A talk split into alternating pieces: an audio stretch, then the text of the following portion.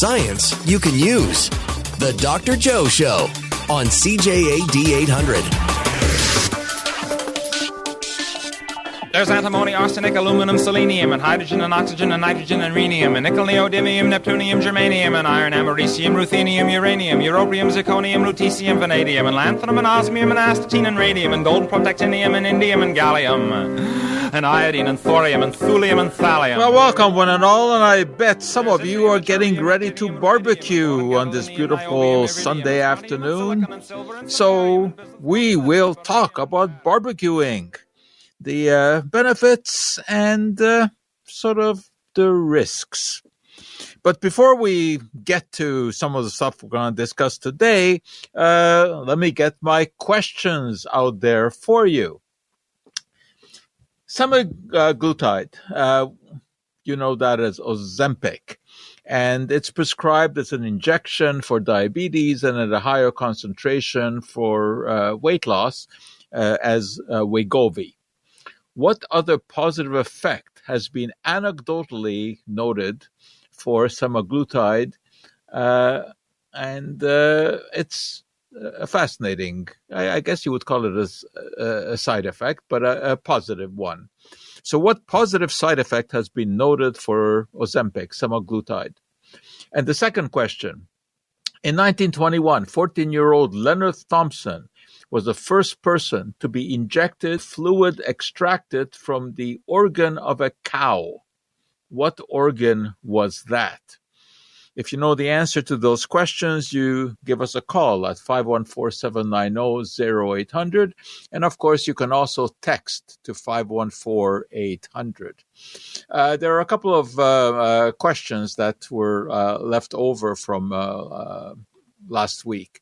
So let me just uh, deal with that because I, I actually had the answers texted in, uh, but I never got around to reading the text because we were getting to the end of the show. Uh, so one of the questions was in 1899, what drug company published a small reference book for physicians and pharmacists that included bloodletting, arsenic, and almond bread among the treatment recommendations? Well, that was the Merck Manual, published by Merck, and it listed treatments for bronchitis, impotence, and diabetes, respectively. In 2014, the manual moved to online only, and it's available free in both professional and consumer versions. And it always makes for interesting reading. Anything that you want to know about medicine is in there, and it's all free information. You can look online for the Merck manual. The other question that uh, I didn't really have time to discuss, uh, I asked uh, in the UK, some banks and mortgage companies have refused mortgage applications if a certain plant is found growing on the property to be purchased. And I wanted to know what that plant was. It is the Japanese knotweed. It's a terribly invasive plant that can take over a garden. It can grow up to several meters and its root system is extensive, very difficult to control. Uh, you can use glyphosate, that's Roundup, uh, but the best uh, is to dig up the rhizomes. But this is difficult and presents a problem of what to do with them once you dug them up. How do you safely dispose of them without them taking root somewhere else? So the Japanese knotweed, yeah, that's a tough one to deal with. Okay, let me repeat my two questions for today. Semaglutide, you know that is Ozempic. Uh, it's an injection for diabetes and higher concentrations as Wegovy for weight control. What other positive effect has been anecdotally noted for this chemical, semaglutide? And the other question in 1921, 14 year old Leonard Thompson was the first person to be injected with fluid extracted from the organ of a cow what organ was that? Again, 514-790-0800 or 514-800 if you want to text your uh, information. Um, all right, I, I, want to tell you about uh, uh, something interesting that I, I uh, kind of uh, came across uh, this week. And it was really thanks to one of my listeners way down in New Zealand, and we have them all over the globe. And uh, I was sent something that I had never heard of, never heard of, which was freeze dried feijoa. And you spell it F E I J O A. And uh, yeah, you're probably wondering what on earth that is. Well, uh, it's a fruit. It kind of looks like a, a very small green avocado and apparently very, very popular in New Zealand, but it has a very short growing season. I think it's also grown as an ornamental tree because it's it's it's very pretty. So anyway, the the fruit of this uh, tree can be uh, eaten fresh. I think you eat it like a kiwi. You cut it in half and then you uh, scoop it out. Uh, but it's said only available for a couple of months. So they've also learned how to freeze dry it and uh, that's what uh, I was sent. And it's a little package. The thing is extremely light, of course, because all the moisture has been uh, taken out. And it has a very interesting smell and a very interesting uh, taste. And uh, there's a lot that is written about this online. New Zealanders tend to be very, very protective of this, and they don't put up with uh, anyone insulting this. Although I don't think they look at it as the national fruit. I mean, that probably is the kiwi, but it comes pretty uh, close to that. And if anyone attacks it, boy, uh, they don't take that very well, as I discovered from looking at some of the literature uh, online. Uh, some describe it as as putting perfume into your mouth. Others describe it as eating soap, and then others uh, describe it as uh, being in nirvana, uh, being the best thing that they ever tasted. Uh, so I, you know, opened this package and I was very keen to uh, to try it, and I even looked into it scientifically before uh, trying it to see just you know what the chemical composition was. And i actually did find a published paper online. And uh, you know these days when you want to analyze the composition of uh, some natural product we use a technique called gas chromatography and mass spectrometry. And uh, the researchers in this paper were able to identify uh, uh, over a dozen different compounds which is, of course, not unusual. Fruits are very, very complex uh, mixtures. And um, they particularly zeroed in on ethyl butanoate, methylbenzoate, and ethyl benzoate as being responsible for the aroma. Uh, well, I'm, I'm kind of familiar with uh, methylbenzoate, having worked in organic labs.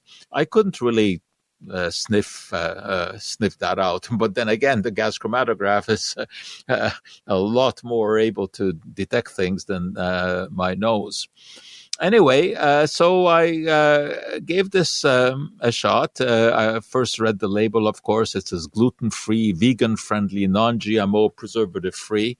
Uh, those are the kind of things that you know you see so often on labels uh, these days, essentially uh, meaningless and uh, it it certainly was a very interesting experience. It's very difficult to to describe. It it does have somewhat of a citrusy uh, taste, and uh, it's different from anything that I've uh, I've tasted before.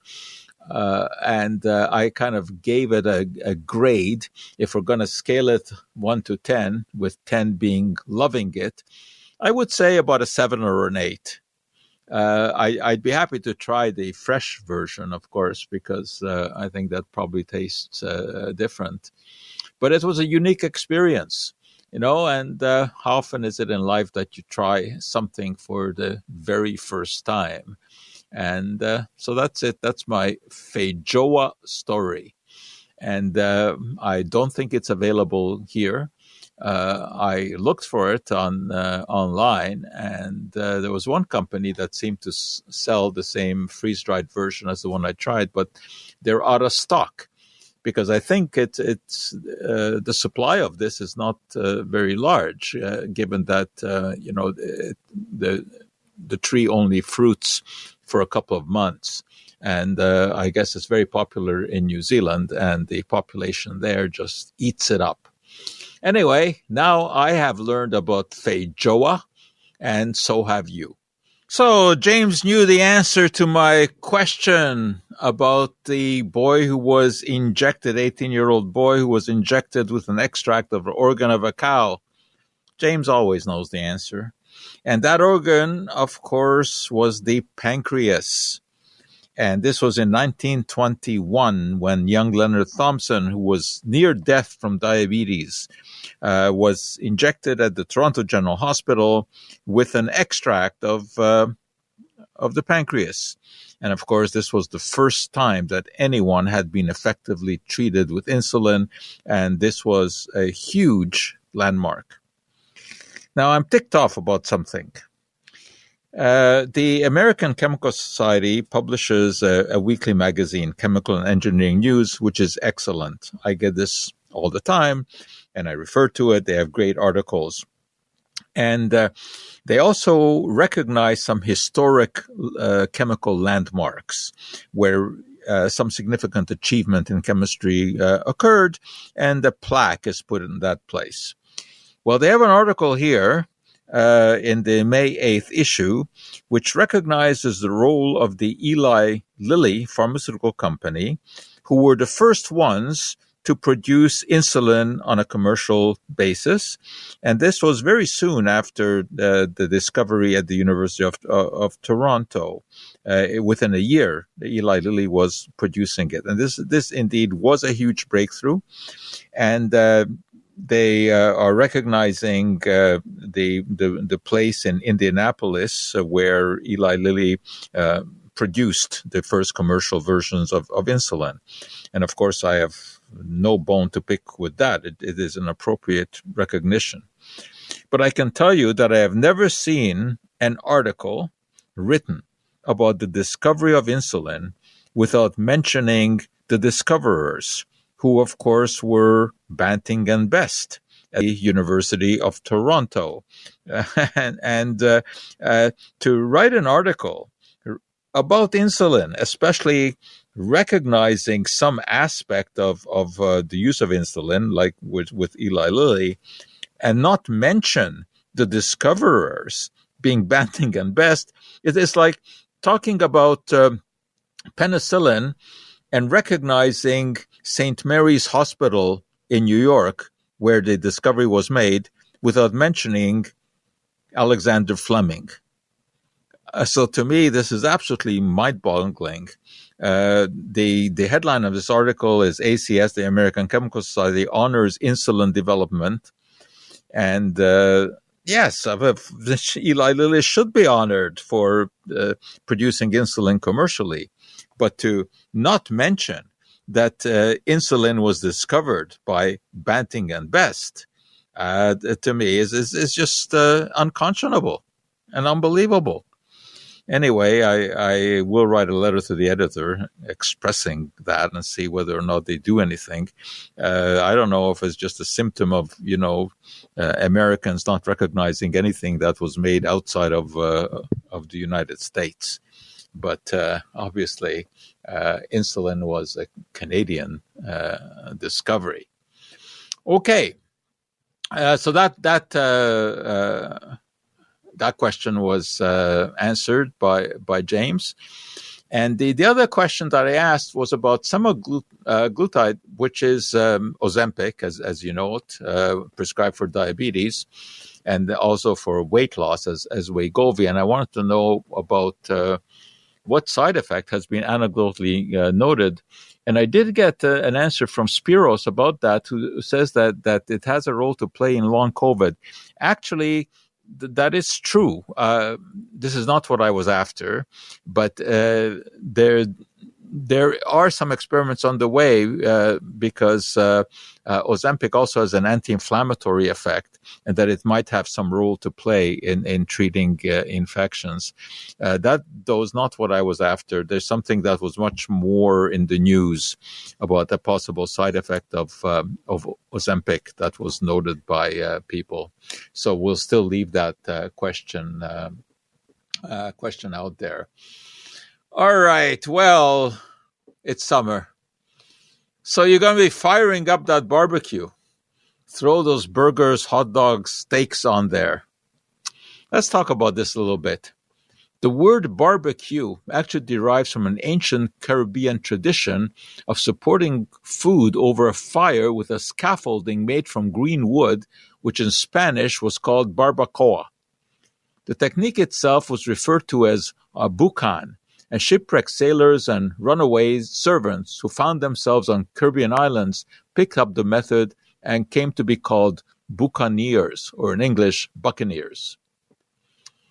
As the saying goes, if you play with fire, occasionally you'll get burned, especially if you try to rekindle smoldering charcoal with a squirt of lighter fluid. The fluid stream can catch fire and ignite the whole can, as well as its startled holder. The best way to light a charcoal fire is with an electric starter or with a newspaper tinder chimney. Real charcoal made by heating wood in absence of oxygen is easier to light than briquettes. It burns hotter, produces fewer noxious vapors, and leaves less residue. Briquettes are made from crushed charred wood scraps to which fillers like starch or coal have been added. When these are used, cooking should begin only after uniform covering of gray ash has formed, indicating that the fillers have all burned away. Now, gas barbecues. Believe it or not, they burn much cleaner and hotter than charcoal. As long as sufficient oxygen is available, propane is converted into carbon dioxide and water vapor. The gas flame should be mostly blue, some yellow at the tip. Too much yellow in the flame means that there's incomplete combustion. Yellow color is due to glowing pieces of soot, which form when a partially blocked gas pipe prevents proper mixing of the propane with oxygen. Well, soot is an intricate network of carbon atoms with a very large absorbent surface area. It can absorb some of the unhealthy components of incomplete combustion and deposit them on food. Gas pipes should therefore thoroughly clean of cobwebs and soot at the beginning of each barbecuing season. So, how many of you done that? Checked your barbecue. No matter what precautions are taken, if you burn wood, coal, or meat, as of course happens on the barbecue, you will always produce some carcinogens. One of these is benzopyrene. We call this a polyaromatic hydrocarbon. It is so carcinogenic that it is routinely used to induce cancer in animals when a new cancer treatment has to be evaluated. There are several factors which govern the amount of such polyaromatic hydrocarbons produced during barbecuing. The temperature at which the food is cooked, the fuel used, and the fat content of the food. Basically, the higher the temperature, the more carcinogens form. Mesquite is a type of wood which is favored by some outdoor chefs because it imparts a unique flavor to the food. But you pay a price, not only at the cash register, the major component of mesquite is lignin, which burns much hotter than the cellulose that makes up the bulk of most other woods. As a consequence, the smoke produced by mesquite contains more than twice as many polyaromatics as other wood smokes. Okay, now, how can you minimize exposure to these nasty compounds? Pre-cooking meat in a microwave can minimize the time required on the grill. Barbecuing only low-fat foods, such as chicken or fish, also helps. Barbecue sauce, due to its high sugar content, burns very easily and should therefore be put on the food only near the end of the cooking process. The further the food is from the fire, less likely it is to be contaminated with carcinogens. In any case, if the food is too close to the fire, the outside will char quickly, but the inside will remain cool. Scientific explanation for this is that the outside cooks by heat radiation, but the inside cooks by conduction of heat via water. The aim, therefore, is to place the food far enough from the heat source so that browning rate matches the conduction rate. So there you go. You learned something about the science of barbecuing. Yeah, I was just uh, listening to the ads that were on uh, during the last couple of minutes, and there was some mention about the difficulty of folding a fitted sheet. I can attest to that. That that is a difficult thing. I've had to work at that because I, I, just wanted to to master it, and it took me uh, a lot of tries uh, to do it. Uh, and uh, uh, it takes time to do it. You can't rush it, but uh, it's possible to learn to fold a fitted sheet. Okay, I, I think my remarks about uh, barbecuing uh, uh, created some interest because one of our uh, correspondents wants to know how to get the nice grill marks on the chicken or the steak. Well, the real key to that is to make sure that the grill is very, very hot. So you want to get it to the maximum temperature before you put the, the meat on there. And if you want the sort of the nice checkered grill marks, then you put the steak on there with uh, uh, ends pointed towards uh, like 10 and 4 o'clock if you're looking at, at, at, the clock. So sort of like crossways. And uh, as soon as you see the juices coming to the top, then you turn the steak, you t- turn it uh, clockwise, you know, so that you know the the ends are in the two and eight o'clock uh, position, and uh, wait again until uh, the juices rise to the top, and then uh, you should be getting the nice uh, checkered grill marks. But the real key is to get the uh, uh, the uh, grill very very hot. All right. Um, everyone is talking about memory, right? I, I, tell you, you know, obviously I get a lot of emails, a lot of questions about all kinds of things, but so often people want to know what to do to increase their memory. And that is because, uh, of course, uh, as we age, uh, memory is somewhat impaired. So we want to know what to do about it. Well, there's a very interesting study in the US called the Cocoa Supplement and Multivitamin Outcomes Study. And uh, it has the acronym COSMOS, which is kind of interesting.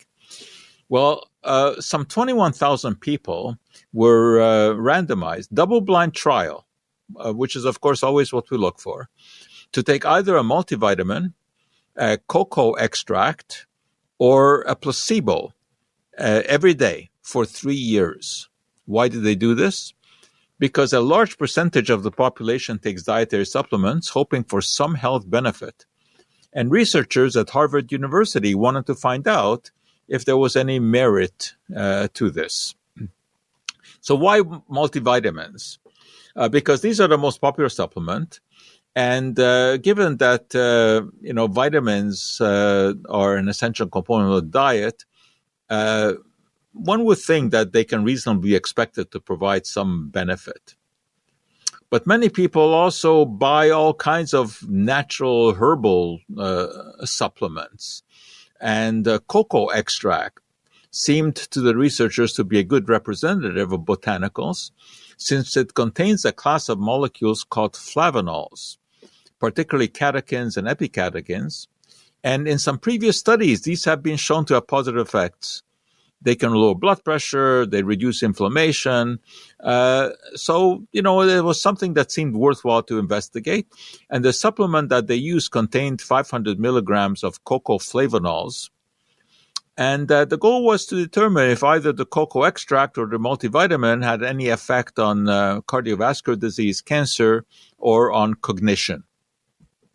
Well, the cocoa extract had no effect on cancer but it did reduce cardiovascular events and deaths from cardiovascular disease, but in a barely significant way. And, you know, as I've mentioned several times, you know, on this show, uh, statistical significance is not the same as a practical significance.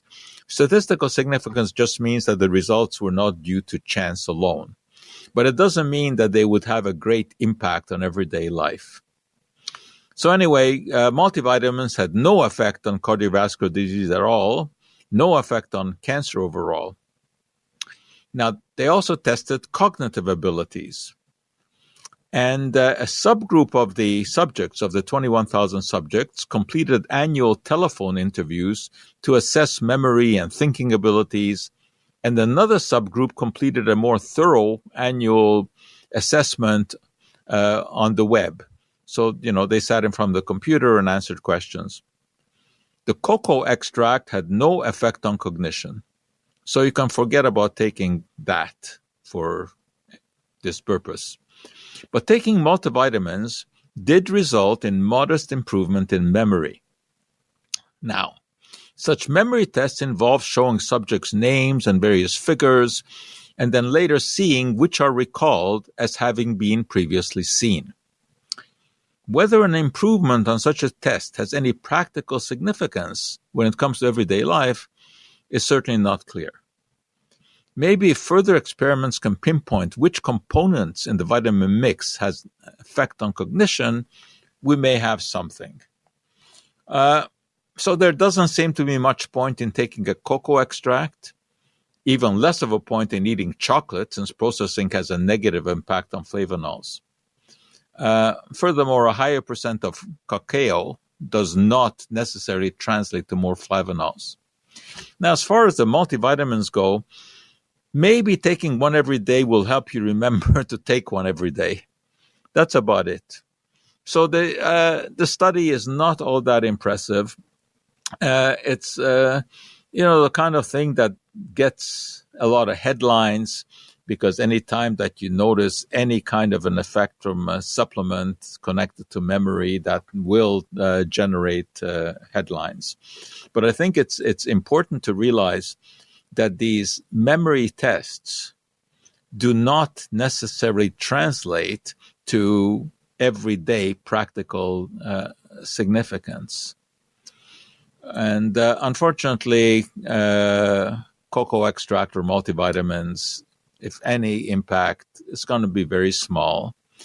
But yeah, I mean, there's nothing wrong with taking a multivitamin. I mean, some people take it because you know they want to kind of fill in the nutritional gaps that they think are present in their diet. And uh, I, I, don't really have anything against taking uh, multivitamins. At least with multivitamins, you know that what is on the label really is in the product. So, you know, if it, if it says it has 80 milligrams of vitamin C, it really does have that. Whereas with uh, general dietary supplements, you know, the, the plant extracts, you're really at the mercy of the provider. And what it says on the label may not be uh, uh, a reflection of what is really in the uh, in in the bottle. And uh, I mentioned uh, one um, study. I, I, think I mentioned that to you uh, last time about melatonin supplements, where the researchers bought a bunch of them and tested them to see whether or not what uh, was said on the label was really found in the uh, in the bottle, and they found that some had no melatonin at all, some had uh, something like 300% more than what the uh, label said. So uh, you you can't trust the label, you know, in those uh, with those kind of uh, of products, and uh, this is uh, something that we really need to to address. Uh, both uh, FDA and Health Canada have to to be more vigorous about this to somehow. try to make producers conform to make you know making sure that what it says on the label is what you get in the bottle. So uh, there's there's not much point in even talking about these studies, you know, about whether or not melatonin or cocoa extract or or uh, uh, taurine or berberine or whatever happens to be the hot topic. There's no point in talking about whether or not we, we can reap their benefits if we don't know what really is in the bottle. And that's a big difference from prescription drugs. You know, when you're prescribed an antibiotic and it says X milligrams, you know that that is what is exactly present uh, in there. You know, I'm very fond of saying that science normally just plods along, taking small steps, which is certainly correct. But you know, every once in a while, it does take a giant leap. And one of those leaps happened in 2012 with uh, publication of a paper in the journal Science. That's a highly respected uh, journal. And the paper was by Emmanuelle Charpentier and Jennifer Doudna.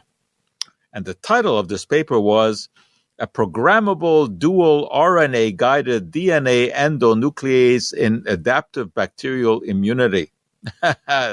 well, that's a mouthful, right? And for anyone not involved in biotechnology, uh, that sounds like a you know a word salad, pretty well meaningless. But for anyone who was doing research in biotechnology, who was studying the functioning of genes, that paper was not only an eye opener, it was a life changer, at least as far as their laboratory life was concerned. Because what uh, doctors uh, Charpentier and Doudna, who in 2020 received the Nobel Prize in Chemistry for their work, discovered was a technique called CRISPR Cas9, uh, which is a technique to edit genes. Now, this CRISPR Cas9, well, I, I, don't even know if I want to tell you what that um, acronym uh, stands for. Well, maybe I will. Stands for Clustered Regularly Interspaced Short Palindromic Repeats and their associated protein 9. Okay, well, now you know. Anyway, what this, this complicated paper was all about was to deliver the message that it is possible in the laboratory in a relatively simple way to remove a gene from DNA. DNA, of course, is uh, uh, constantly talked about as the blueprint of life. It is a very, very long molecule that is found coiled up. It's this classic uh, uh helix that you see uh, pictures of, and it's in the nucleus of our cells. And what DNA does is tell the body which proteins it should make. And proteins are critical to life. Not only are they a structural part of the human body, but enzymes, which control every chemical reaction go- that goes in our body, uh, those are also proteins that are encoded in, in, in DNA.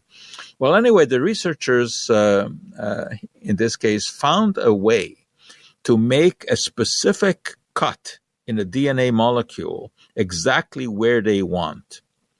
Now, DNA, uh, segments of which are the so called genes, which uh, basically control everything in our life. And uh, they found a way to basically make a cut in DNA and remove a gene, which means that you can remove whatever trait in a in a person or in a plant that gene coded for. Now, this is very different from GMOs or genetically modified organisms, uh, which function by inserting some foreign DNA into an organism. For example, when you want to have corn that expresses a, a toxin to ward off insects, that is done by inserting a gene from a bacterium, Bacillus thuringiensis, which then tells the plant to produce a protein that wards off insects. But there is insertion of a gene or DNA from a different organism that is very different from just removing a gene from an organism. That is not believed to have any kind of a consequence aside from just removing whatever trait that gene codes for. All right. Now, why were researchers so excited about this uh, CRISPR Cas9 technique? What does it allow someone to do? Well, let me give you the, the most important uh, examples, which uh, will come from the area of, of, of medicine. You know, there are all kinds of genetic diseases, things like hemophilia, Tay Sachs, muscular dystrophy, uh, many, many others if it is possible to knock out specifically the gene that makes people susceptible to that disease, we have the elimination of the disease. And this is not pie in the sky. This is something that is possible to do. And researchers are very close to accomplishing uh, some of this by basically using this uh, CRISPR, this gene editing technique, on uh, uh, on an embryo. Uh, well, we'll see where this goes. Uh, I mean, of course, uh, the future is inherently unpredictable, and uh, it may be that uh, there is some pitfall along the way. it doesn't look like it. But the technique can also be adapted to various kinds of, of foods. And I'll give you uh, an example. Uh, the root of the cassava plant is a staple food for some 500 million people in developing world. But there's an issue with cassava. The root contains two compounds, linamarin and lotaustralin, and these contain cyanide, which can be released when the compounds are exposed to the enzyme linamarin. It's located in the cell wall. So when the uh, tuber of the cassava is chewed or ground into uh, uh, starch, the enzyme is released, and subsequently so is the cyanide. And if it is eaten, it can cause paralysis of the legs, condition known as konzo, and in rare cases, it, it can even result in death from cyanide poisoning. Soaking, cooking, or fermentation can break down linamarin and lotaustralin, and the cyanide is then harmlessly released into the air. But unfortunately, this is not always properly done, and there are thousands of cases of konzo uh, every year. Well, researchers have been able to identify the uh, the gene that codes for uh, the enzymes that the plant needs to synthesize the problematic molecules, linamarin and lotaustralin. And uh, using this CRISPR Cas9 technique, that gene can be specifically removed from the DNA of the plant without anything else. So everything else will work properly in the plant, but it will not produce the problematic compounds. That's interesting. Uh, another possibility is, uh, for example, mustard greens. These are very nutritious, but they're not popular as a salad ingredient because they're very bitter. And scientists at Pairwise, a company that aims to increase fruit and vegetable consumption through gene editing, have been able to eliminate the gene that codes for an enzyme. It's called myrosinase. And this is responsible for releasing the bitter compound that's allyl isothiocyanate, uh, from its precursor. So the hope is that mustard greens can replace lettuce, which is a far less nutritious vegetable in the salad. So it's it's a, a possibility. The company is also working on cherries with no pits to make for less messy eating, and raspberries with no seeds on the outside that get stuck in teeth. Now those are not earth-shaking developments, but pretty interesting. And in Japan, a tomato that has been gene edited to inactivate an enzyme that breaks down the fruit's natural content of gamma aminobutyric acid is already on the market. And gamma aminobutyric acid is said to reduce stress and is touted as a treatment for high blood pressure and insomnia. So you put that tomato in your salad and you will get those benefits, hopefully. So that's gene editing fascinating discovery, well deserving of the Nobel Prize. And that is it. We have run out of time. But fear not. We'll be back with you same time, same station next week. Until then, I'm Joe Schwarcz, hoping all the chemistry in your life comes out just right.